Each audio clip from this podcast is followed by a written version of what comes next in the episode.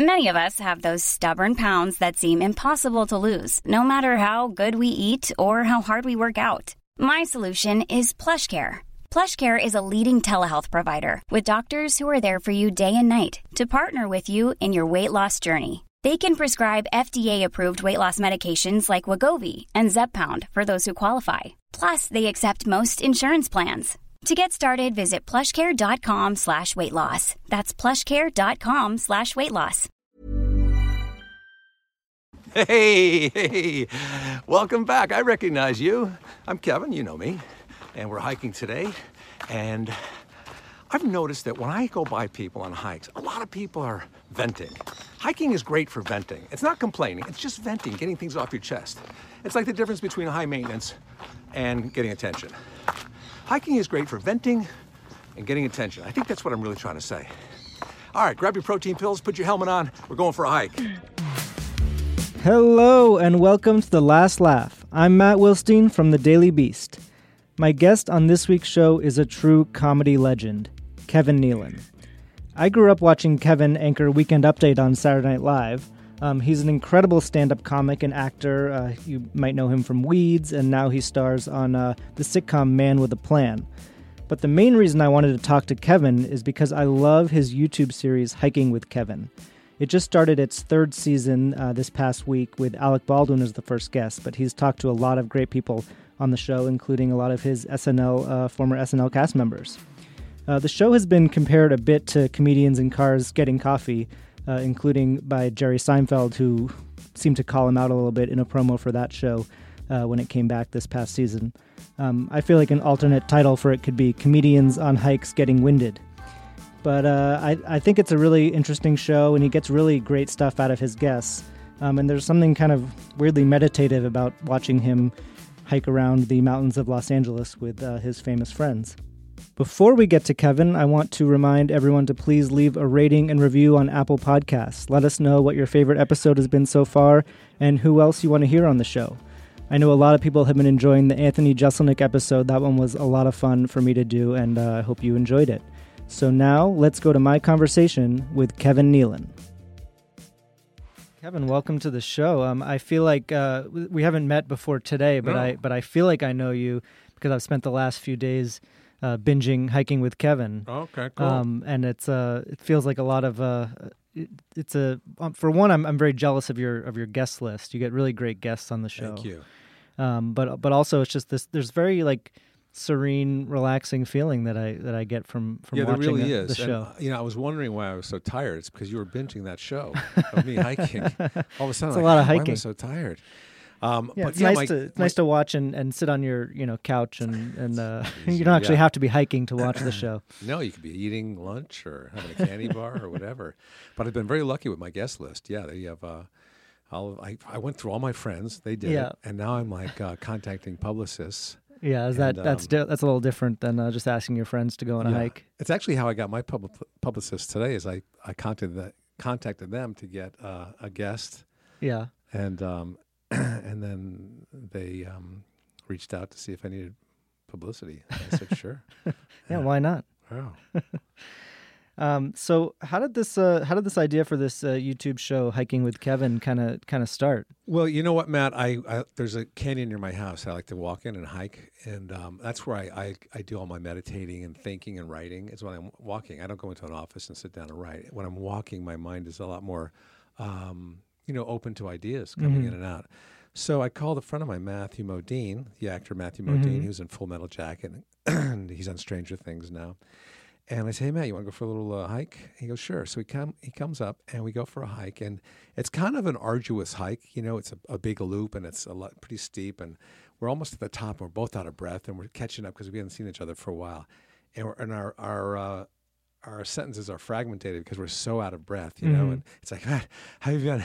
Did you um, when you first came to you know i mean is that is that like um and i thought this would be funny if i was interviewing him and i videotaped it and you Yeah. could understand what either one of us was saying so um that was funny and then on the back side of the canyon I, I asked him a few more questions seriously i said matt you ever turned down anything that you regretted And he rolled his eyes. He goes, "Oh man! After Full Metal Jacket, it was such a big hit. I turned down so many things. I turned down Back to the Future, the Michael J. Fox role. Wow. I turned down Top Gun, the Tom Cruise role. Wall Street, Charlie Sheen. I turned down uh, Big, the Tom Hanks role. And you were like, "This is good stuff. I should be recording this." I know it, and I was. And I said, Oh, "Well, I turned down all those too, but it was after they had done them." You know? Um, yeah, I mean, I think so. This was, but was it a kind of thing where you were going on hikes with people and not recording them, and then and then Mostly, I hiked alone. Oh yeah. Yeah, on occasion I would hike with somebody Mhm. uh, once in a while. But um, whenever I noticed people passing me on the trail, you know, couples or whatever, they were always in these deep conversations. You Mhm. know, Yeah. things that they probably wouldn't conversations they wouldn't have with their partner, Mm-hmm. but they were talking to with their um, their friend. And uh, and that kind of, as I look back on that, I think there's something about hiking where you don't not having eye contact and you're outdoors and you're exercising. Where I don't know if it's the endorphins or what, but you're much more open and revealing. Yeah, you definitely get some some good stuff out of these people um, that I think they wouldn't um, share with you know, say me or uh, some other uh, interviewer. No, I can't not- see anybody sharing anything with you because you know you have that kind of look like, you know, I'm gonna, I'm gonna screw them over. Um, and the the selfie stick uh, was was must have been a big um, a part of it, uh, It was. revelation as well, because the whole thing is shot on a on a selfie stick in this kind of yeah, it was very I, lo-fi uh, I originally setup. started with a selfie stick and, a, and my iPhone, Yeah, and um, a lot of people were writing comments like, "Get a, you know, get a steady cam. You can afford it. Come on, get a get an external mic, you know, with a windsock on it. Mhm. It's too windy." Because you know, I would do some hikes. Like I hiked with Michael Keaton, and half of the hike was wind. You know, I couldn't Yeah. use half of it. And um, and, and it's funny too when I get to the hiking site. To this day, my guests will say, "Where's the crew?" I say, "No, it's just me. I have the sound." And, and then they realize it's a real low budget operation. But um, do they like that? Because they do like uh, it. there's less people around. Yeah, it less feels people- a little more private. Yeah, less people tugging on them and you know doing retakes. Or, And Mhm. um, but now I have this um, this really nice uh, rig that this guy sent me from Evo Gimbals. It's um, it's a um, gra- carbon graphite selfie stick. Oh wow. So it's pretty light, and then there's a GoPro at the end of it, hmm and then an external mic with like um, they call it a dead cat, you know, covering over it, like a uh, furry covering that Mm. stops the wind. Is that what? You, so that's what you used for season three.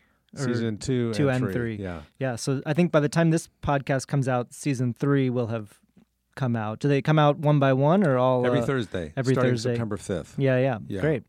Um, That is every Thursday until I run out of gas. do you? Uh, so you've already shot uh, a bunch of them for. I've shot for about this. ten of them. Yeah. Yeah. Can you share any of the uh, names, or is it well, a secret? one of the things I like to do is um, I like to um, make it a surprise each week, and I Mhm. put a little tease on my Instagram Mhm. and Twitter, and people have to guess who my hiking guest is Oh, going to be the next day. So um, that's always been fun. So you know, if I told you who they were, I wouldn't have to kill you, but it would take away the surprise. It would be a spoiler Yeah. alert.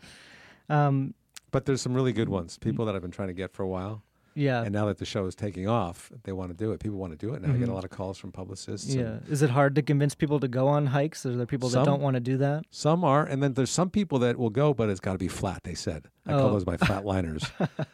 like Spade, David Spade would go, but it had to be perfectly flat. And no we're- incline at all. not even on the one percent incline. He noticed it, and he goes, "Aren't we going uphill a little bit now?" One of your early guests uh, was Caitlyn Jenner. Yeah. That was a how, how did how did you uh, how did you land uh, Caitlyn Jenner as a as a guest? I bought her flowers. Yeah. no, I used to know Bruce Jenner, you Mhm. know, uh, when he was around, and um, I knew him for a long time. He was like one of the first people I met in L.A. You know, and I, I wouldn't seek him out. I would just run into him at different events Mhm. and functions and stuff. And I only met Caitlyn Jenner like you know a year ago, and Mhm. somehow she knew me. Yeah. You know, so you know we talked, and I told her about my hike, and she thought it was a good idea, and um, so we hiked. Yeah. And my favorite question for her was, Caitlyn, if you could change one thing about yourself, what would you change? And she she took you seriously, I think. she did actually. yeah. she said her nose. Is there anything about you you would change? Well, my nose, which is no, I'm just kidding. Uh, Is there anything left to change? is there nothing left to change? I'm done. And then another one that I really enjoyed was the uh, the Al Franken interview, which I think was one of the first interviews that he's really done since he left the Senate was with you on a hike. Yeah, yeah. I think I'm not sure, but it, he was very, um, you know, still raw from everything that went down, and you know, he was still and probably still is kind of you know recoiling from all that and Yeah. kind of you know getting back on his feet. It was almost like we went out for lunch afterwards, and this was it's just a couple months ago, Mm-hmm. and it was like he had you know he's going through a breakup with his girlfriend. Yeah. you know, it's kind of staring off sometimes, and you know, yeah. It's like he's break, breaking up with the Senate. yeah, kind of doubting himself because he loved what he did and he was really good at it. Yeah.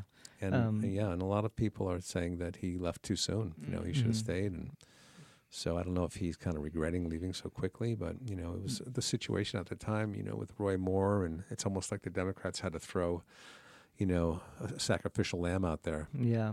Do you do you feel like he he shouldn't have left?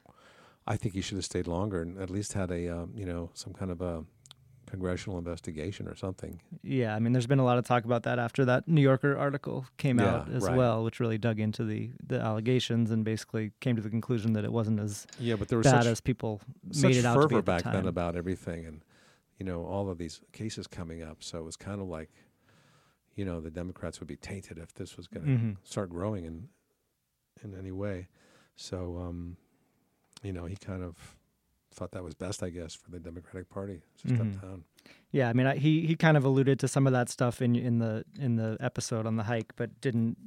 It seems like you didn't really get into it too directly with him. well Does yeah that- he didn't want to talk about it too much because you know people will pick it apart and Yeah. they'll get critical about it and you know they'll think that he you know whatever wasn't sorry for what he did or Mhm. you know trying to get out of it so he wanted to make sure that there was no um, you know repercussions of that nature hmm Yeah.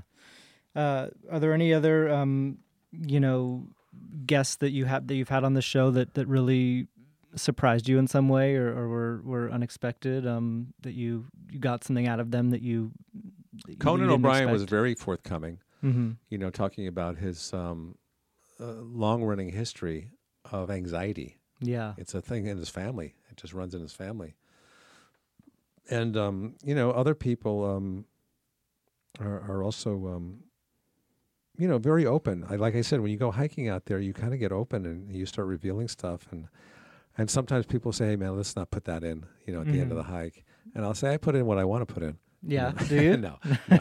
I'm very, uh, I'm very good about that. I mean, we hike for an hour at least, so there's plenty of material. You don't Mhm. need everything we talked about Yeah.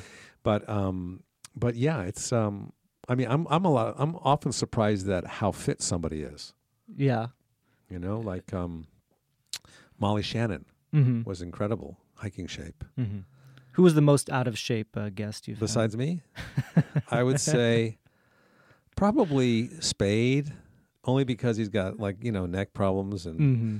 and Yeah. he's hypoglycemic and stuff like that, you know. And, and then also, uh, you know, th- these are my flatliners, people that like to hike flat. So, you know, they'll- sometimes they'll show up with a cup of coffee, like Bobcat Goldthwait, Mm-hmm. Mm-hmm. you know, or um, The coffee hike. That's very LA. hike. Yeah. Yeah, yeah. Howie Mandel never hiked before in his life, he said. Really? He had to go out and buy all the clothes. so he bought stereotypical hiking clothes. Yeah.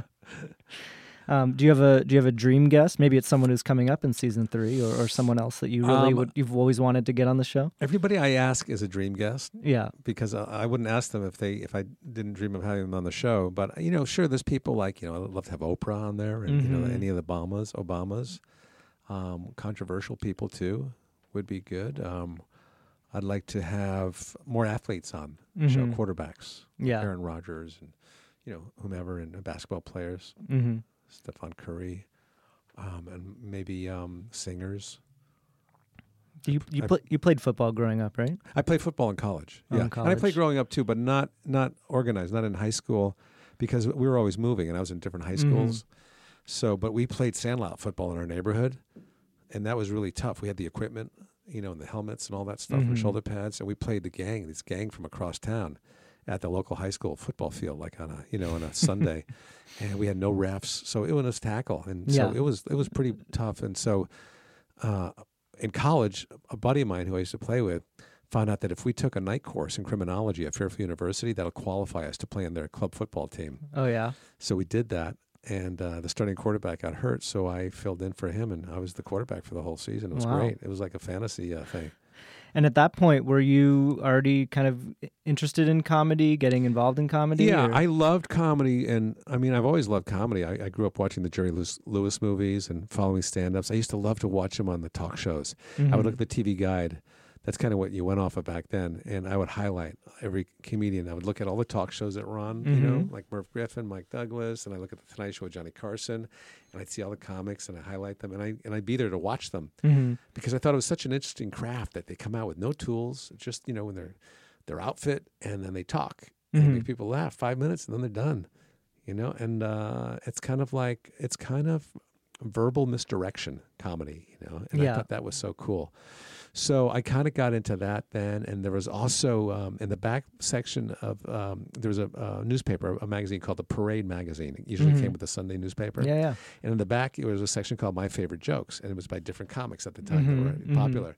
And I would read those, and I memorized those, and I go to parties, you know, in the neighborhood, and I tell those like they were my own. hmm Like, you know, I take one like a joke, and I like I, I like it really happened. I'd say, "Hey, man, did you hear about this guy today downtown? He stole a uh, a, a fire truck." And everybody's like, "Are you kidding me?" Because a lot of my friends' Yeah. fathers were firemen. I said, "Yeah, you didn't hear about it." And they said, "What happened?" They get him. I said, "Yeah, he was arrested like an hour later by some guy who stole a cop car." and so I like that. And a friend of mine said, "You should go into uh, like one of those comedy clubs in New York, like the Catch Rising Star, and, and do, Mhm. do some stand up." Of course, I had no material. Yeah. you know, I was just doing other people's jokes. So I went in there to check it out, and it terrified me because you know it was a New York crowd, and I wasn't used to that. I Mm. grew up in Connecticut, and um, kind of a you know bucolic neighborhood and area bedroom community, you know. In this New. York now, I'm sitting in a room that's a little bit bigger than this room. They're crammed with people, and everybody's smoking. The comics Mhm. are on stage. Richard Belzer, you know, all these comics that were kind of tough New Yorkers, and Barry Diamond. And uh, I thought, man, this is just too brutal here in New York. I, I heard California, they're more laid back, right? Yeah. always hear California's laid back, and there's more prop comics or whatever out here, you know, like Steve Martin and stuff. So Mhm. I came out here and tried it. So you so you didn't actually get up on stage in New York. You just went. You just went and watched. Yeah, but I came out Yeah. here, and then eventually I went back. Little did I know I'd be on Saturday Night Live one day Yeah. in New York. So what do you remember about those first times getting on stage to do stand up? Oh, it was the it was not only being on the stage, it was the lead up to it. How terrified you were, all just thinking about the whole time, and you know, looking at your material and learning your jokes and hoping they're good, and and then going to the open mic nights and waiting in line and getting there, you know, early, and then by the time you get on stage, you know, the MC was doing so many favors for people. You get on like at you know 1.30 in the morning Mhm. or quarter to two, right before they close, and there's just a few drunk tables left. But it was, you know, you know, after the first time I got on at the Improv in Hollywood, I was hooked.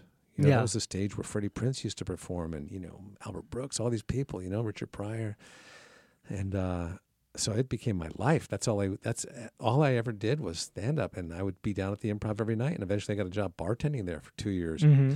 So I would go on if somebody didn't show up, I'd go on stage, you know. And uh, when people came into town to visit me, they'd say, "Where where can you take us?" I said, "I could take you to the Improv. That's all I know." You know, I know there's a Chinese theater over there. You could try to find out where that is, but I'm all about the improv. You know, I pretty much live there. What was your early material like? Was it more uh, one-liners or stories? It was kind or- of based on the material that I kind of learned from you know the parade section, my favorite jokes, and Mhm. watching other comics. It was very raw. When you first start out doing stand up, that was the interesting thing about going to the clubs back then, the open mic nights. Everybody's emulating somebody that they knew, and back then. Stand up was still a novelty. A lot of people had never been to a comedy club before. So Mhm. a lot of the comics were mostly Jewish, black, and Irish. Mhm. and um and it's funny now it's like everything it's you know armenian and indian and saudi arabian and iranian you know it's Mhm. everybody in the world is doing stand up now and uh and so people were doing like richard pryor Mhm. or they were doing steve martin or Mhm. woody allen you know there's Yeah. the black the yeah, whites and the yeah. jewish right Everyone's kind of doing the, the your impression of uh, of the of the famous comedians. yeah yeah and then so you know you start out doing that until you develop a style Mm-hmm. And you find out your voice, what you want to say. And so I was doing jokes like, um, "Oh man, I live in a bad neighborhood." But you know, it's funny because the people that steal from you are kind of nice. Mm-hmm. It's like I came home, my car was up on four cinder blocks. They had taken all four of my my tires, and then I opened up the trunk, and the, the spare tire's gone, but they left me a spare cinder block. so it's that kind of stuff. Yeah. Um, and your your big break obviously came uh, going on Johnny Carson. Um, yeah, I don't know if it was my big break because I had done Letterman before that. Oh, okay. And I had done some of the local afternoon talk shows like Merv Griffin and Michael Mhm. Douglas. But I mean, it was a big deal when you went on. It was on a big Johnny deal Carson. because he was the guy. He, if you did his show, that validated you as a comic. It was like passing your bar exam. Mhm. Because, and he was the only game in town. He was the late night guy. Yeah. you know, and he was Johnny. He, uh, you know, he wasn't some comic that just got you know ordained to be a talk show host and has got a couple of years under his belt. This guy had been doing it since he took over for, what was it Steve Allen or Mm, whoever he took over for. And uh, and to please him would be great. So I auditioned for that show a couple of times when I shouldn't have. You know, it was too early in my career. And Mhm. I had sweat coming out of me that I never had come out of me before, like behind my knees, you know, when I was auditioning. Yeah. And finally, this guy, the Jim McCawley, was a segment producer at the time, and um, he never passed me. I did it like two or three times. And whenever he was in the room at a comedy club, people were terrified. Mhm. They either canceled because they didn't want, they thought that they weren't ready, Yeah. or they wanted to get on. hmm And um, and so he had seen me a few times, but then he was auditioning people f- for a show. Michael Nesmith, who used to be in the Monkees, Mm-hmm. he was doing producing a comedy sketch show. And I said, well, this time I'm just going to do the stuff that I think makes me laugh. You Mhm. know, it's funny, not what I think the Tonight Show will like. Yeah. And so I did what I liked. And he called me the next day. He goes, I got good news and I got bad news. The bad news is I don't think you're right for the Mike Nesmith show, but I think what you did last night is great for the Tonight Show. Can you do it on Monday? And this was Friday. so I had to like, you know, and from that minute on, I just started going over my act in my head. Yeah. Like Just over, I could be talking to you again. now, and Yeah. you think I'd be listening, but I'm going over my act. Yeah. And so, cut to Monday, I come out and do the Tonight Show, and I'm I'm there. I'm behind the curtains, ready to come out. And I know exactly what it is because I used to go to that show and watch it because they would give out free tickets, hmm and they give everybody two tickets. So I would go down that line around four o'clock in the afternoon, and very sympathetic. Does anybody have an extra ticket? I'd always get one. Yeah. And it was like going to a Vegas show. You would Yeah. see, you know, you see him come out. He'd say hi to the audience. The producers would come out. You Mhm. know, Doc Severinsen, the band leader, would come out and say hi, and they'd do the same jokes. You know. And then, um, and I knew each band member. I knew their personalities because I went so many times. So now I'm standing behind the curtain, and I know we're coming back from commercial. I know that band's going to wind down with all their horns and stuff, Mhm. and Johnny's going to introduce me. And uh, and that's what happens. And the curtains open up, and I'm walking out, and they're applauding. Johnny's to my right, and I totally went blank. I couldn't remember my act Yeah. and I walk all the way out there, nothing. I'm just, it's like a ghost town in my head. You know, I was so scared. It's terrifying. And as after the last clap happened, I remembered my act, and I go, started going into it, and people were laughing. There's applause breaks, and I, at the time, I'm thinking, I'm that's like I have two conversations. One is that because I know it Mhm. so well, and the other one is I'm on the Tonight Show. Yeah. I'm killing. I'm on a break right now because they're applauding, and Johnny's laughing. I could hear him, and and I finish, and I wave, and I quick look over to Johnny. He gives me the Mhm. okay signal, and I go Mhm. behind the curtain, and the t- and Jim McCawley, the talent producer, is behind there, and he's smiling, he's all happy, and he goes, "You did great, you did great. Stay here now because I think Johnny's going to want to talk to you on a panel after the commercial." After a break, usually it's a he. He would either call you over immediately, or that was it, right? Is that Yeah, what was, is yeah, that what was in your head? Was maybe Yeah, he'll I call me over? I thought I had a great set. Yeah. I didn't get called over, but Mhm. that's okay. I did, had a great set. And then so he called, you know, he brings me out after the commercial. He says, you know, we, we've run out of time. We don't have enough time to bring Mhm. out our next guest. And, you know, uh, so let's bring out that young man, Kevin. That was Mhm. just, you know, so I come out there and then I had like a couple of jokes in my pocket, really strong jokes that I killed with. And he's throwing his head back laughing. I could see a little cigarette smoke coming out from the break, you know, it's still in his lungs. and uh, it was just the highlight of my career. Nothing really kind of superseded that. Like even, you know, Saturday Night Live or Weeds or anything else. That was like that was the thing that gave me the most excitement. How did it change your career? That experience? It didn't change it overnight. I mean, I think it kind of mm, you know made people open their eyes because I didn't. After I did it and before it aired, I had never been so high. You know, a natural high. I was just walking on Mhm. clouds, and back then, everybody at the Improv would be come out to the bar to watch your first shot on the Tonight Show because Mhm. I had been part of that crowd watching other people. yeah. And it's a little TV over the bar at the time, you know hmm and, and the home room would get quiet and they would you know johnny would announce you to come out and then people would be watching and then they'd see it and they'd be you know excited and, and i wasn't there because i you know i went over to a friend's house who helped you know who, who i used to write with a little bit Mhm. and we watched it in his living room and uh but you knew people were watching and then i got all these messages on my you know answering machine at home at the time Mhm. you had these you know these Yeah. audio cassette messages and i saved them all and i still have them to Oh, this day different comics calling me like paul reiser and brad Gra- That's great. and Garry Shandling and Bob Saget, you know. Mhm. And it was really, uh, I really have, have never duplicated that career wise, that feeling. Coming up, how Kevin Nealon ended up on Saturday Night Live and how he knew it was time to leave. I mean, the next thing obviously is SNL, you know, comes up. Um, was that something that was always a, a dream of yours, or was it something that sort of wasn't on your radar as a possibility, or how, did, how did you think about it? Well, that's a good question. It wasn't really on my radar because I knew I'd never get on there because I didn't do impressions or characters, Mhm. you know. Yeah. But um, and I always knew when they came through town to look at people, comics, you had to really have a high-powered agent to get you an Mhm. audition. Mm-hmm. And you know, and I was just kind of doing the open mics, and I'd done a couple of Tonight shows. And now I was doing like I was doing some road work. Now it wasn't just open mics; it was like club. I was getting some club spots, and because I had done the Tonight Show, and um, Dana Carvey, who I lived, I shared a house with in the Hollywood Hills when he was in town. He lived over the garage. He recommended me. He got on the show that summer. Yeah. I was really excited for him. I was reading Backstage Live, you know, the original book, uh, SNL, and uh, out of the blue, he calls me. He goes, "Hey, Kev, I'm out at Lorne Michaels' house. You know, um, there's uh, they're still looking for one more cast member." And I Mhm. told him about you. Oh, first he goes, "Guess who's in the kitchen? Bill Murray and Dan Aykroyd." I said, "You're kidding me?" He goes, "No." Anyway, uh, he says, looking for one more cast member. I told him about you, and I think he's going to want to, Lorne's going to want to see your audition tapes. I said, Bill Murray and Dan Aykroyd in the kitchen? I didn't even hear the other stuff. I didn't Yeah. register because I knew I'd never get on that show because Yeah. I didn't do characters like Dana or Mhm. impressions. I was just a stand up, a Mhm. really, really good stand up. Yeah. So I sent them in, you know, what it would hurt. And then a couple weeks later, Dana calls me back. He goes, Kevin, back out of Lorne Michaels' house. Guess who's in the kitchen? Steve Martin. I said, You're kidding me. He goes, No. Anyway, Lorne liked your tapes. I think they're going to fly you in for an audition. I said, Steve Martin is in the kitchen. so next thing I know, I'm flying in for this audition and I'm going to 30 Rock.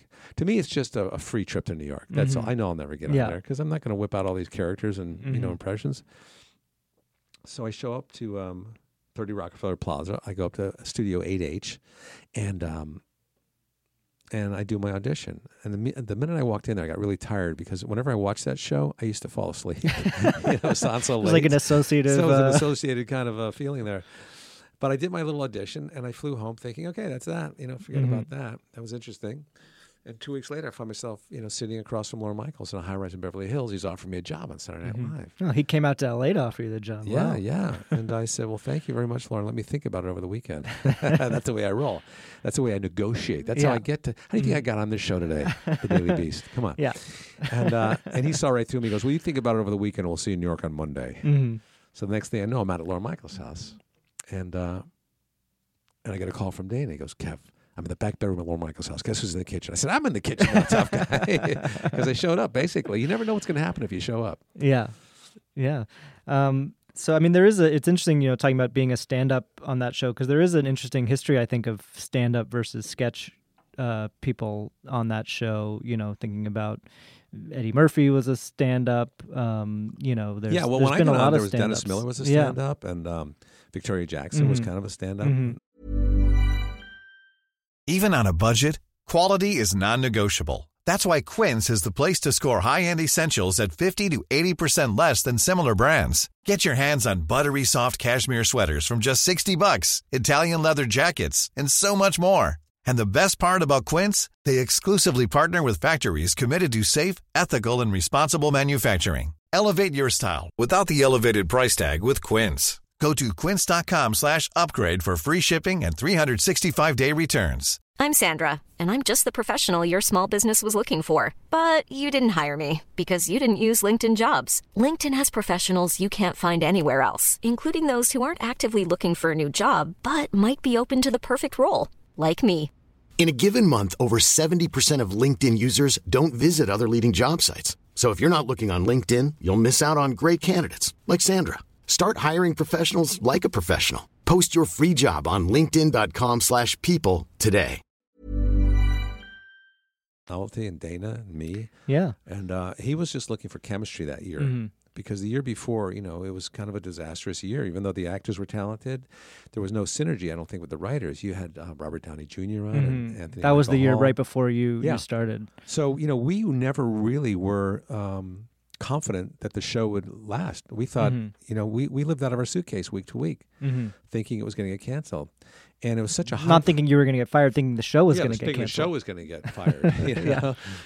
So um, gradually, it kind of worked its way back, and I remember people ask me sometimes, "Were you really nervous going on there the first time?" Because you know, I was. I said, "Well, basically, I I'd been working in front of live crowds doing stand up, so it wasn't. You know, the Tonight Show was terrifying for me, Mhm. but this was kind of like, in a way, I pretended nobody's watching anymore because of the year before, Mhm. the ratings Mhm. were so low."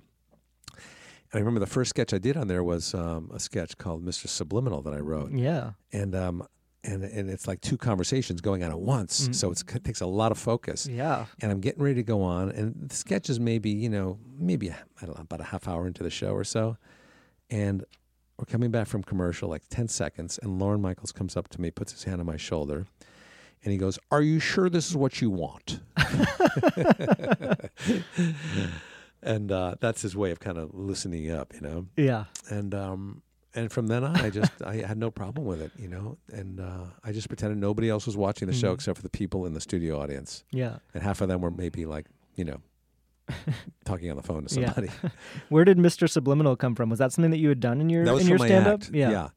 it was uh, called tagging hmm and um, that actually came about. There was a guy, like I said, I used to hang out at the improv, so I met a lot of interesting characters, creative people, Mhm. actors. And there was this guy Ed Peck, who was uh, he was probably in his seventies at the time, but he was had a really deep voice, and he was a character actor, and he was on shows like Laverne and Shirley. He played the cop, Mhm. you know, on Happy Days, and he took to me. He really liked me a lot, and. uh he one night he goes, "Let's go to Canter's. You know, let's go to the deli after Mhm. this. The, when you get off work." I said, "I want to show you a thing I'm doing called tagging." so um, we go in and we sit down in the booth, and, and he was kind of doing a subliminal thing, not to try Mhm. to get something he wanted, but just try to slip Yeah. words in. So the waitress, like, uh, Mhm. he would say, "Oh, let's see. I think I'm going to have." Uh, he said to the waitress, "I think I'm going to have the, the cheeseburger horror, and also why don't I have a." Uh, you know, and he do all this profanity stuff, and uh, the waitress never picked up on it. so when I got to uh, Saturday Night Live, I got together with Al Franken, Yeah. and we wrote subliminal based because I went to school for advertising Mhm. and marketing, and, Oh, yeah. and he knew about subliminal advertising too. So we thought, let's insert words to get your way, Mhm. you know, and have you know get the Mets tickets, you know, Mhm. go to a restaurant and have somebody else pick up the tab, you know. Did it start as a as a weekend update desk bit or was it a No, a it started sketch? as a sketch. Yeah, but you also did it on weekend yeah, and then we kind of right? moved it over to Weekend Update. Mhm. Yeah. Uh, I just want to take a moment here, if I may, to clear up some confusion. For a number of years, I was a cast member here at Saturday Night Live, but I haven't been since 1995, some six years ago. And yet, some people still come up to me and say, Mr. Nealon, it's Saturday. Shouldn't you be getting out to New York for the show? or, hey, Mr. Nealon, you were funny on the show last night. Love that Mr. Subliminal. And then I have to explain that I'm not on the show anymore. What you're watching are reruns on Comedy Central. You see, I'm not a part of this cast, overrated. I don't even know these people. I really don't. And to be honest with you, I have no connection whatsoever with this show anymore, lawsuits. In fact, I have not seen Lorne Michaels in like four years, restraining order. And quite frankly, it takes everything I have to stay up this late right now, coked up. So once again, recapping. I am no longer on this show. I'm off doing bigger and better things now, Hollywood Squares. I guess you could say that. I guess you could say I moved on, Trailer Park, and that's good. Yeah, so when you got there, Dennis Miller was doing We was weekend, doing Weekend update. Update, yeah. Um, was that? Did you have your eye on that Not at role all. as a as a stand up? I mean, that's uh, again where a lot of uh, I think stand ups have ended up is uh, in that Yeah. in that role. Yeah, not at all. That was Dennis's thing. That's all he did. He didn't really do sketches, hmm except for one that he wrote called uh, LeBeau. Uh, I forget the name. that was one of the characters. LeBeau. It was a real surreal kind of a sketch. Yeah. Really funny though. Um, so yeah, so that that was his thing, Mhm. and I I was more focused on learning how to write sketches and do characters and and um, you know things of that sort. And um, and Dennis did the uh, weekend update for I don't know was it six years maybe I think it was about fi- it was about five years in or five seasons in before you took over. Was it? Okay, yeah. And I did it for three seasons. I always liked the way Chevy Chase did it, kind Mhm. of as a dry newscaster, hmm you know, and everybody brings their own persona to that uh, weekend update desk now, you know, and people don't do it as a weekend update anchorman anymore, really. They do it as Mhm. themselves, and it's almost like they're doing their stand up up there, you know. Yeah, is that that's not how you approached That's it? That's not how I saw it. You know, I, th- I didn't see it as a mini special that Uh-huh. you're doing. Yeah. I saw it as, you know, this is the news anchor. hmm You know, he's trying to be. It's almost like um, Anchorman, the movie. Yeah. You know, and uh, so that's how I chose to do it. And people since then have done it differently, of course. You know, um, Colin Quinn did it his Mhm. way, and Norm did it his way, and you know everybody has their own way of doing it. But I enjoyed. It was fun. It was a lot of work too. You know, I had to write jokes now too. Also, Yeah. and I was also I, I was doing sketches still too Mhm. and writing sketches and writing jokes on and you would only write jokes on Saturday morning because they'd all been picked over before then by the uh, late night talk show hosts. Yeah, you know, that's still the that's still the case. I Yeah. think. Yeah. Um, did it? Do you feel it? I know people talk about how you know you said you were always worried it was going to the show was going to get canceled. People are always worried at SNL that they're going to get fired, um, and there, there's a lot of pressure to get your Yeah. stuff on.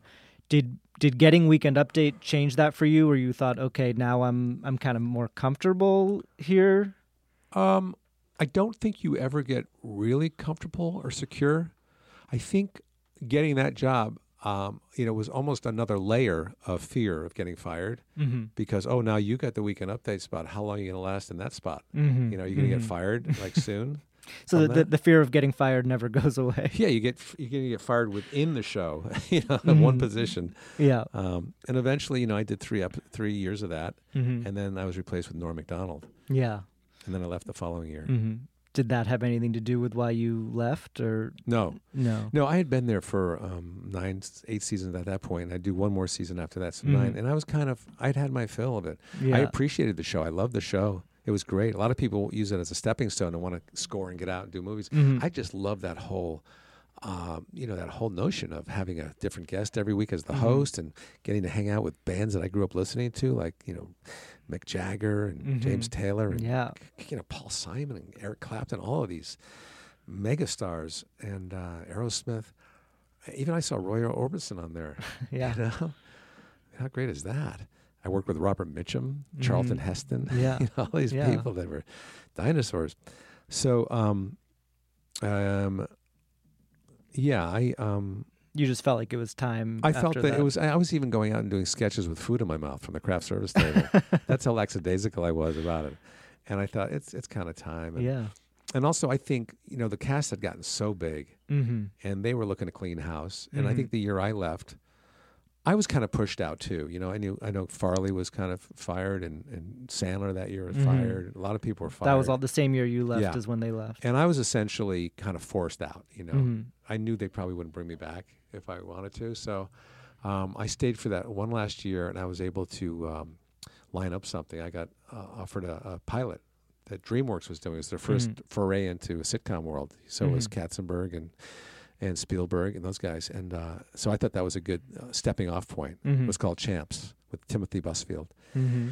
So you know, I did that, and so I had my run on SNL, it wa- and it was fun. I really loved it. You know, a lot of people complain about the show, but I loved it. Yeah. I loved the you know At the yeah, at the time you left, I mean, after nine seasons, you were the longest running the cast time, member ever. yeah. At the time, now people have gone much longer than Oh that. yeah, yeah, yeah, and I get it too. I mean, stay there. You have a job, Mhm. and it's fun. It's New York, and Mhm. you get to you know it's live.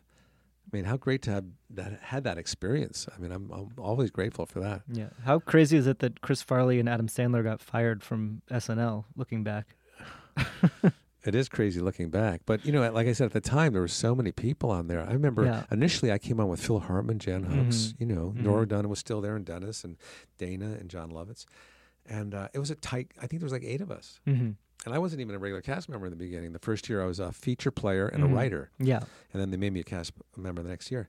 But so from that eight, they started bringing on other people like Mike Myers and Chris Rock Mhm. and you know Mm-hmm. Spade and all these people, and and, it, and other people that didn't really stick with it, like Janeane Garofalo, Ben Mhm. Stiller, you know, um, mm and then but you know Michael McKean, Yeah, Sarah on, Silverman. Sarah Silverman, yeah, and it just became a huge, just whatever stuck to the wall, you know. Mhm. And, and so you know, Don Pardo was doing the intros for like a half hour before the show started. so you know, the writing was on the wall. I had been there for a while. They saw all my tricks, you Mhm. know, they everything, and Mhm. I, I I got it. You know, I I really didn't want to stay any longer. I had my fill of it. Yeah, I mean, stand up has been a, a constant in your in your life. You know, the It whole, really the has whole been. time. Um, you've been doing it for what forty years now, I think. Almost, yeah. Yeah. Um, what are the sort of you know biggest lessons that you've learned about about what it is to be a stand up over that that amount of time? Well, it's kind of what I've learned about life. It's how fast it goes. Mm-hmm. I remember walking around town here. t- You know, people ask me, "How long have you been doing stand up?" Because that's always the question when you're kind of new on the scene. How long have you been doing it? How long have you been doing Yeah. it? You know, it's like it seemed like it's always four years. Yeah. I've been doing it four years, about four years. Yeah, four years, and now it's forty years. Yeah. you know, and that went by like nothing. Mm-hmm. Um, but the thing that I learned that I tell like a lot of young comics that are starting out, if they ask for advice, I say, you know, get up as much as you can, Mm-hmm. as often as you can, so you're relaxed on stage, and just write all the time and be original and unique. Because more so now than when I started, there's zillions of comics out there, Mhm. and there's a lot more platforms too. So you've got to stand out somehow. You got to. I mean, you can have great material, and that'll get you pretty far, but unless you're really unique, you know, you're not going to go. And the people I like just before I came on to do stand up, there was people like Andy Kaufman, Mhm. who was really unique Yeah. and different and interesting, and Albert Brooks, who had a great spin on things, and Steve Martin, who was very original. Mm-hmm. So I like that that whole thing. I'm not. It's not to say that there's not a place for people who, who just do a monologue that are really funny, Mm-hmm. but there's a lot of people that do that that are really good. So I say, try to think of something that'll make you stand out from the pack. Mm-hmm. Do you feel like you've continued to grow, get better, evolve over over all this time? I mean, do you think uh, do you feel like you you reach new revelations about it or, or anything like that? Yeah, I mean, I have like um, not really any fear anymore of going on stage. Mm-hmm. That must be nice. It is nice in a way, but you should have a little bit of nervousness Yeah. fear, you know. But I'm totally dead inside now. and also, I've uh, I recognize that I'm not a 25 or 26 year old guy that's doing stand up, Mhm. where I'm out in the clubs every night because I'm single and I Mhm. don't have any overhead. Yeah. You know, I don't have a family. I'm I can't do that. I can't be out doing three or four shows a night at the Improv, and then running over to the Comedy Store and the Laugh Mhm. Factory, uh, which I see happening. I look at the lineups on you know that are posted, and it's like the same comics that are Mhm. working every night: Ali Wong, Crystal Crystalia, Joe Yeah. Rogan. You know, it's Mhm. like, and they're pounding it, and they're coming out with specials every year. You know, Mhm. Yeah. I uh, to me now it's almost like a hobby because I get out maybe once or twice a week and do stand up, Mhm. and I'll try a couple new jokes, but it's not like I'm you know paving a new highway of comedy for Mhm. myself. How did uh, becoming a father affect your your comedy? Do you think? Well, anytime there's a new kind of wrench thrown into the works, you you think about it a lot and you start writing about it and you talk about it. But I'm not one of those people like a Bill Cosby or like um, you know someone who talks about their kids a lot. Mhm. I'll have a couple of jokes about it, but I will tell you that my comedy has really taken a turn for the dark. Yeah. You know, I've really kind of I don't know maybe it's an age thing, but um, mm, I've it's really become it's not cringe comedy, but it's just dark. It's looking at things in a dark way. mm-hmm. You know, like um, um, I talk about you know losing friends Mm-hmm.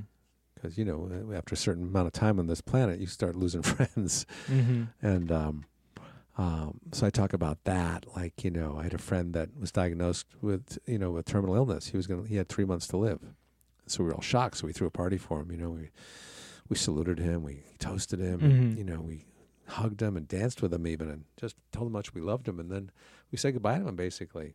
And um, you know, that three months came and went quicker than any of us had expected, and he was still alive Mm-hmm. and then four months still alive, five months, and now he's embarrassed that he's still alive. and we're like, hey man, we spent a lot of money on that party for you, you know. so it's dealing with that kind of stuff, you know, Yeah. that that kind of stuff, which which what goes through my head. You know, you just have to deal with what's going through your head, and Mhm. you write about it, and you put a spin on it. Coming up, Kevin tells a great story about what it was like to play the straight man opposite Chris Farley in the iconic Chippendale sketch on SNL. Before we uh, wrap up here, what I want to do is kind of go through some of the things we didn't get to talk about, and if there's kind of one story or, or memory that comes to mind when I mention these these different Okay. moments in your career. Um, one of your early movie roles was as drunk number two in Roxanne with with Steve Martin, who I know was one of your heroes. So what what was that? Uh, what did that mean to do that that fight scene with uh, with Steve Martin and Roxanne? That was the coolest experience because that was the summer that I, got SNL. oh really? Yeah, and um, I, I think I got I got hired to do that movie before I got. SNL, and so it was great for many reasons. We went up to British Columbia to shoot it at a place called Nelson, where you Mhm. had to fly in in a little you know prop plane, and it was a ski town, and I never heard of this place before, and it was what you saw in the movie. It was just very um, bucolic and kind of romantic, and and I had that one scene there where we're dueling, but me and Rich Scheidner, the other comic, Mhm. drunk number one. Um, We were there for three weeks, so we just hung out. We rode mountain bikes. You know, we uh, went to the gym, and then we shot our scene with him. And uh, and also we did a stand-up show for the firemen, the local firemen. Oh, there. really? We did a fundraiser because there was a lot of comics on that movie. Mm-hmm. There was you know Damon Wayans, there was Steve Mittleman, uh, me, Rich Scheidner, and a few other comics. And um, so we put together a fundraiser at the local dance hall there, and Steve got wind of it, Mm-hmm. and he goes, "Hey, maybe I'll MC. Want, you want me to MC the thing?" And he hadn't been doing stand up. Yeah, that's a He big deal. stopped doing stand up for like eight years or whatever. So he goes, "But don't advertise it." Mhm. And we go, "Okay." But it got, the word leaked out that he was doing it, and there was the line wrapped around that Mm-hmm. Oh, building, and people were driving up from the states to see him. And it was fun, you know. Daryl Hannah was uh, sitting in the front row, Yeah. was, and uh, and so that was a really fun experience for me. hmm Uh, you you played yourself on the Larry Sanders Show. I know. Um, what was your what what was that like, and, and what did um what did Garry Shandling uh you know mean to you as a as a friend and as a well, comic? Garry was a great friend of mine. He was a really close friend. I knew him forever. I met him when I first came out here, and he was kind of a, a mentor in a way to me. And and we got to the point where we'd write together a lot on the phone late at night, and um, we hang out and played basketball at his house every Sunday. So we were really good friends. And and I loved his show, the Larry Sanders Show. And um, and I think I was on there once or twice, and it was fun because uh, because I knew him so well, and he Mhm. had great great actors on there, great guests, and great writers.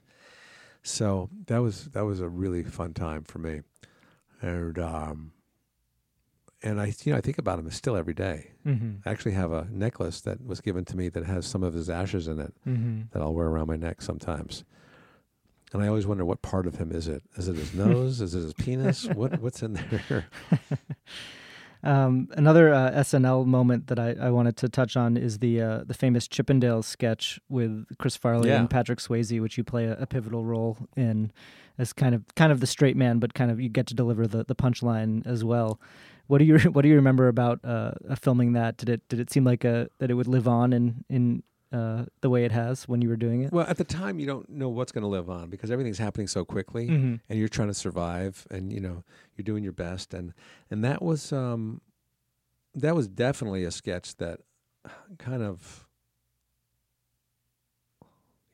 you know was just cemented the idea of Saturday Night Live and what it was all about back then, and that Mhm. was that was that was just one of those sketches that'll never go away and um, and that was fun doing it. I never really broke up on SNL. Like oh, Mhm. you know, it seems to be pretty commonplace now for them to break up. you Yeah, know, 'cause laughing get and- laughs. And uh, and Lorne always says that was really hacky. It was like the Carol Burnett show, Mhm. you know, like Harvey Korman or Conway. You know, they don't do that there. but so that probably was the closest I came to cracking up. Mm-hmm. But um, it but was you, easy. but, you held it together. I held it together, but it was easy too because back then you you were trying to keep the show on, and you didn't want to fail and, and disappoint Lorne and laugh Mhm. and stuff. So you're out of fear, you didn't laugh, you know. Well, we've made our decision. But before we tell you, I just want to say once again how truly difficult it was for us to make our choice. And to thank you for your patience throughout this long, arduous audition. Thanks. Thanks. We're going to go with Adrian. I knew it, man.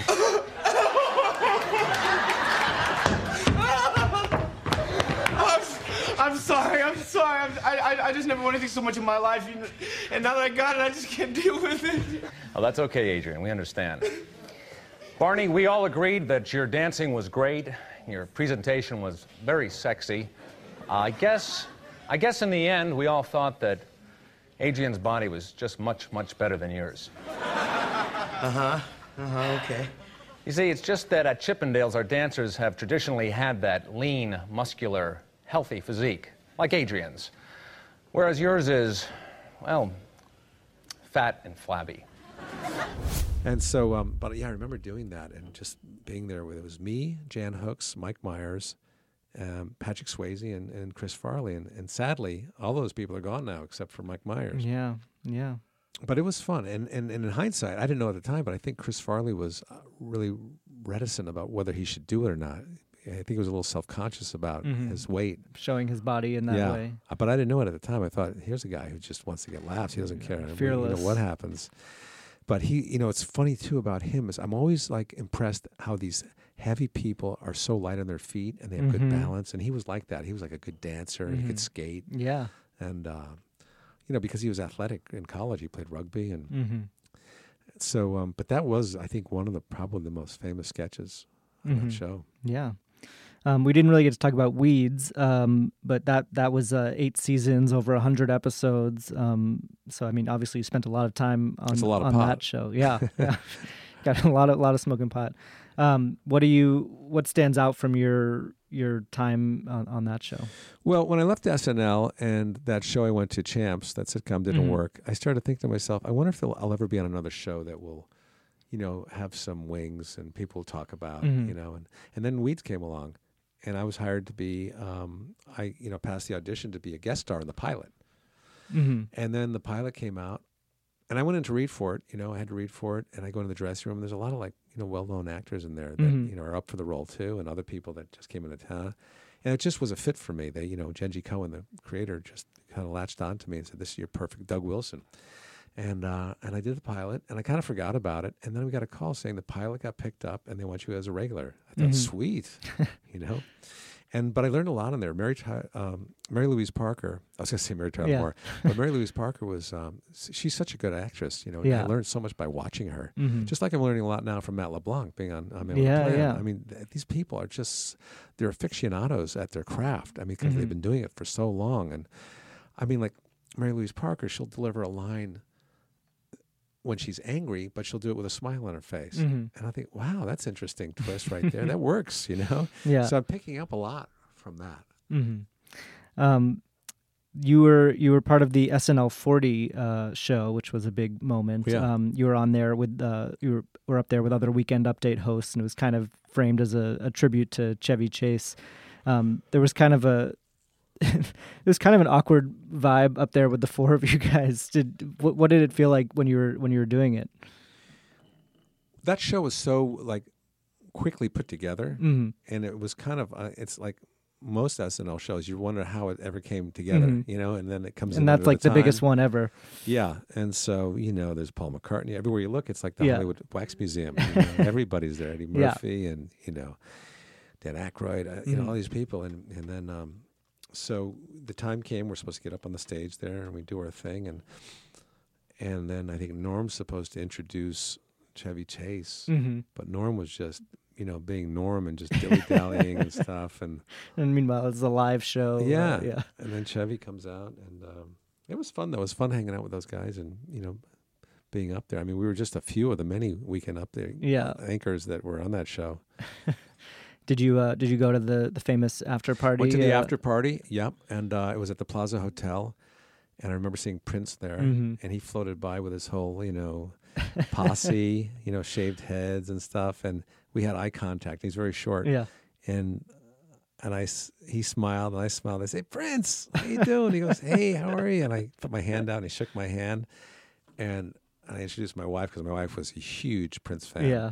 and you know they shook hands and they moved on, and she goes, Oh my God, Prince never shakes hands. Really? Because he was germaphobe? I guess I don't know, but uh, so that was fun. And uh, Trump was there with Melania. Oh, wow. At the Yeah. time, and I see him, and I know Trump Mhm. from when he was on SNL. You know, Mhm. and hanging around and stuff. And I called him. I say, Trump, and he sees me and he sees my wife. He goes, he smiles. He goes, Nealon, you did all right for yourself. Oh, And wow. my wife is like, ugh, gross. Yeah, what does she think about that now? Uh, that was She this was before the, he was president. yeah. um, that's so funny. Yeah, Sarah Palin was there that night too. I think.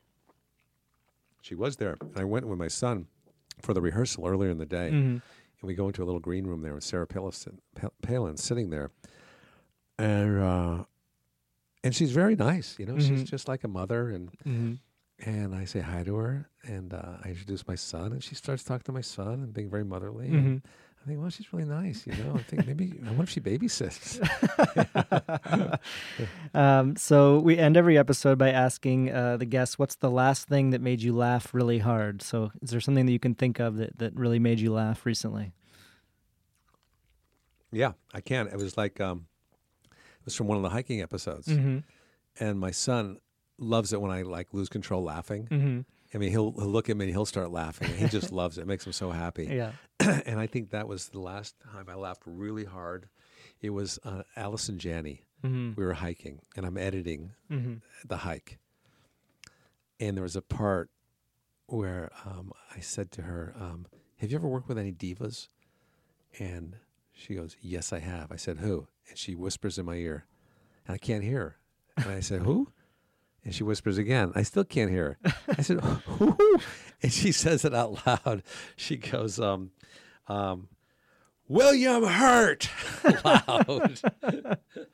and we both laughed on the hike together. But then when I watched it, it looked so insanely funny, and I couldn't stop laughing. And my son's just looking at me, and he's laughing, and he, he doesn't want it to stop.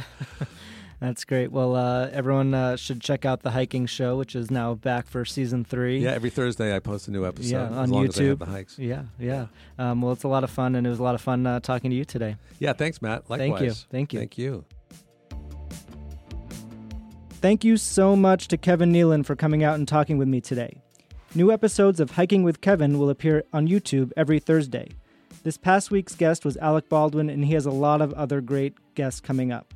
And you can find Kevin's stand up tour dates at kevinnealon.com. If you enjoy this show, please tell your friends and rate and review us on Apple Podcasts. You can find me on Twitter at Matt Wilstein and at thedailybeast.com.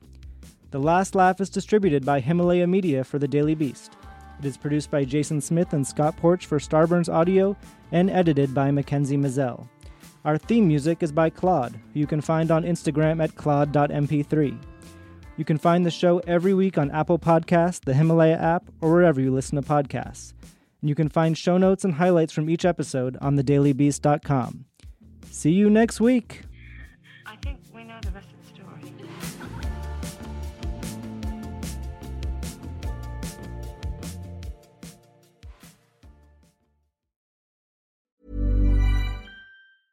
Even when we're on a budget, we still deserve nice things. Quince is a place to scoop up stunning high-end goods for 50 to 80% less than similar brands. They have buttery soft cashmere sweaters starting at $50, luxurious Italian leather bags, and so much more. Plus, Quince only works with factories that use safe, ethical, and responsible manufacturing. Get the high-end goods you'll love without the high price tag with Quince. Go to quince.com/style for free shipping and 365-day returns.